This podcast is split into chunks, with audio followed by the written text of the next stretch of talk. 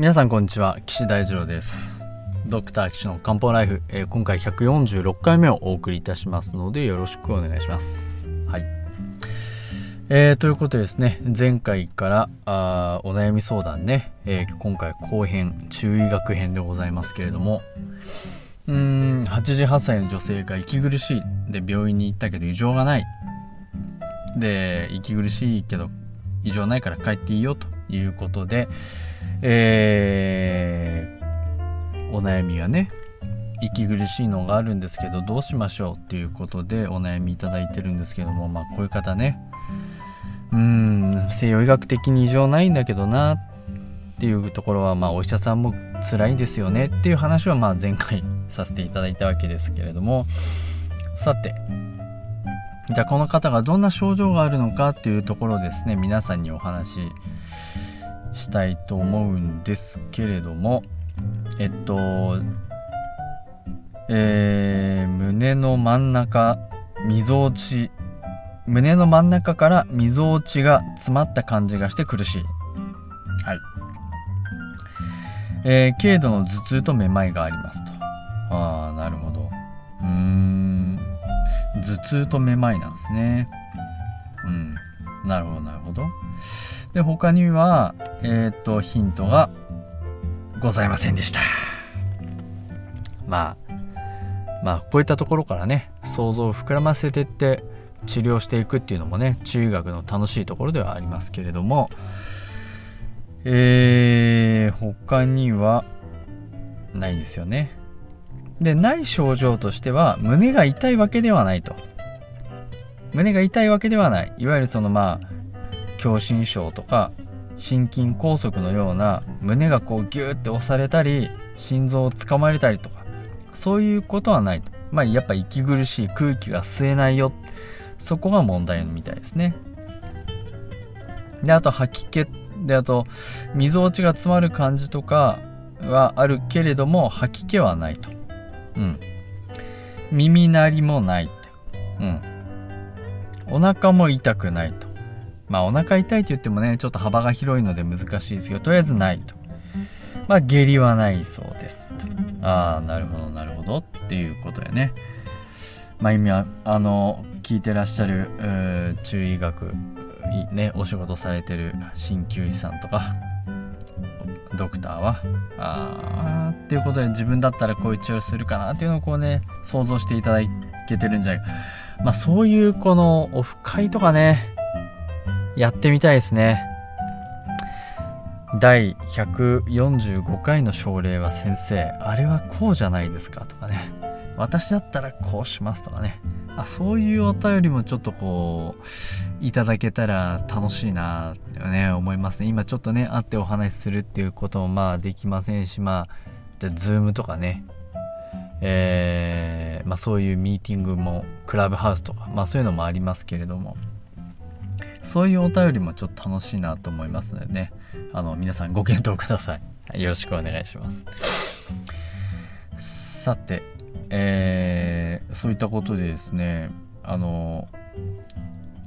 息ができないということでお悩みなんですけどやっぱ呼吸って言ったら一番は肺ですよね。肺息が吸えないこれはま完全に肺なのでまあまず最初肺が元気かどうかなっていうのを知りたいですよね。で肺が元気かどうかっていうのは肺の元気をくれるのはどこですかって言ったら、まあ、肺自身もあるんですけどあの胃腸ですね。火火火があの肺のお母さんなん母なのでそこが元気じゃないと肺も元気にはなれませんよというところがあるんですよね。うん。なので肺の器具をあの増やすために治療する薬でねいくつかありますけどあの結構ね人参とか奥義とか白術とかそういうあの火にも作用してくるような生薬を使うが含まれていることがとっても多いですね。うん、やっぱりあの木下土金水で、えっと、土が金を生む土は火金は肺ですからやっぱそこのところはねあの調整した方がいいですよね。うん、あと結構今やっててですね市中水明であのそれぞれの方の面識をこう拝見するとですね結構その菌が欠けてて肺が弱いよねっていう方がねこれはねあの市中水明的に正しいのかちょっと分かりませんけど肺が弱い人はやっぱ菌が欠如してる方結構いらっしゃるんですよね。うん。これ市中水明的にですよ。だから治療として風水でねあの菌を補うようなあの対策をしてあげたらいいんじゃないかなっていう気もしますし多分家とかのはあの配置とか、まあ、そういうのを見た方がねいいんじゃないかなっていう最近はね思ってます。なんだ薬使わなくても治るじゃんっていうね。そういうことはちょっとあの こう秘密にしといてください。あのあくまでも私中医学の医師なのでねはあの針とか漢方薬で治したいってね。まずそこがありますんで、ええ、だそのためには火をしっかりしましょう。で火脾臓っていうのは木をしっかり作って上に登らせる働きなんですよ。で脾臓の上には何がありますかというと肺と心臓なんですよね。だから火がしっかり木を作んないと肺もね元気になれないわけですよ。そうすると脾臓って全身の木を作る後天の木を司るじゃないですか。そうすると全身で木が少ないよっていう症状も出ちゃうんですよね。そうすると全身で木が少ないよっていう症状は何ですか？もう疲れるとかだるいとか元気がないとかやる気がないってことですよね。でしょ？そうすると今回この息苦しい人は、えっと、頭痛と疲れやすいっていうのがあるっていうことでね。あのいただいてますけどそうするとこの疲れやすいっていうのはあこれ火が弱くて木を作れなくて肺に木を供給できないから息苦しくなっちゃったんだなっていうふうに考えますよね。考えられます。でプラスあじゃあ頭痛もそうかなっていうふうにも考えるわけですよね。で頭痛もまあ大まかに分けて2つありますけどまあ虚と実ですよね。な実の方はもう木が登っちゃって痛いとかおけつで痛いとかっていう方ですけど虚の方は木が頭を栄養できなくて頭痛になりますっていうパターンですよね。そうするとどういう頭痛の特徴があるかっていうとあの実の頭痛の症状っていうのはツキーンとかピキーンとかギューっていう感じで痛くなりますけど今日の頭痛はやっぱりこうぼやーんとかなんとなく重いなとかいつ始まっていつ終わったか分かんないぐらいブワーっと来てなんかちょっと痛くてであとなんか気が付いたらもう終わってるみたいなそういう頭痛だったりすることが多いですよね。うん、そうするとやっぱりその火も調整して、えー、頭痛も良くして息苦しいのも良くしてなんていう作戦の漢方薬を選ぶとまあベストっ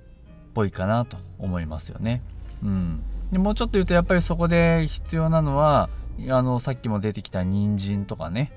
奥義っていうそういう木を補う火を元気にして木を補うのが必要かなと、うん、思います。で、えー、肺っていうのはその乾燥すると調子悪くなっちゃうんですよね。あの空咳が出たりとかねっとりした痰が出たりするんで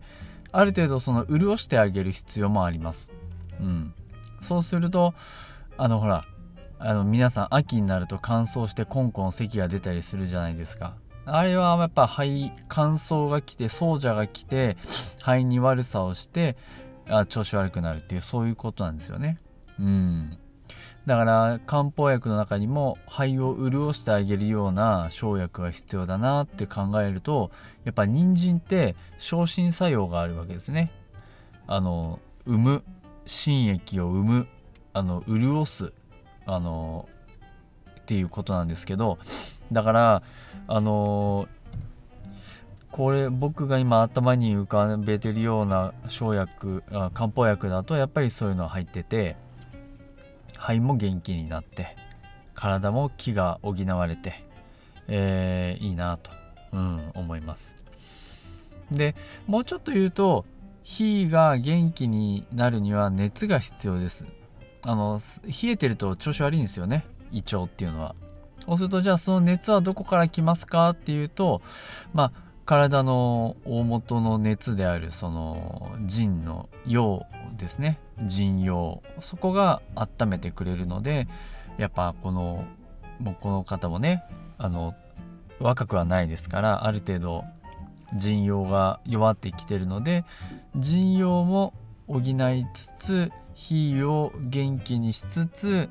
肺に気を供給してこの息苦しさが出なくすると。まあそういったところですかね。うん、で火が弱いとお胃腸はねあ違う違う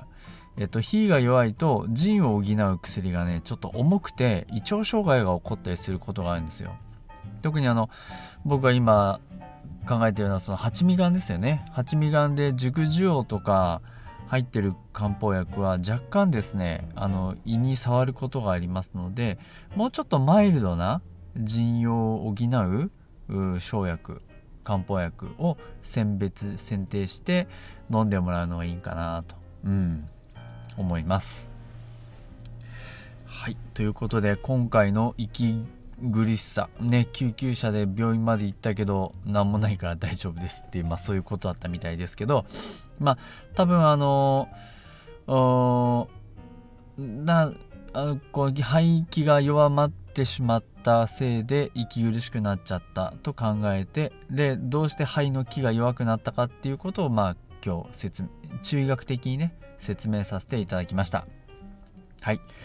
ということで、今回はこれでおしまいですかね。はい。えー、ドクター騎士の漢方ライフでは、皆さんのね、この体のお悩みとか相談を受け付けております。えー、岸漢方クリニックのホームページ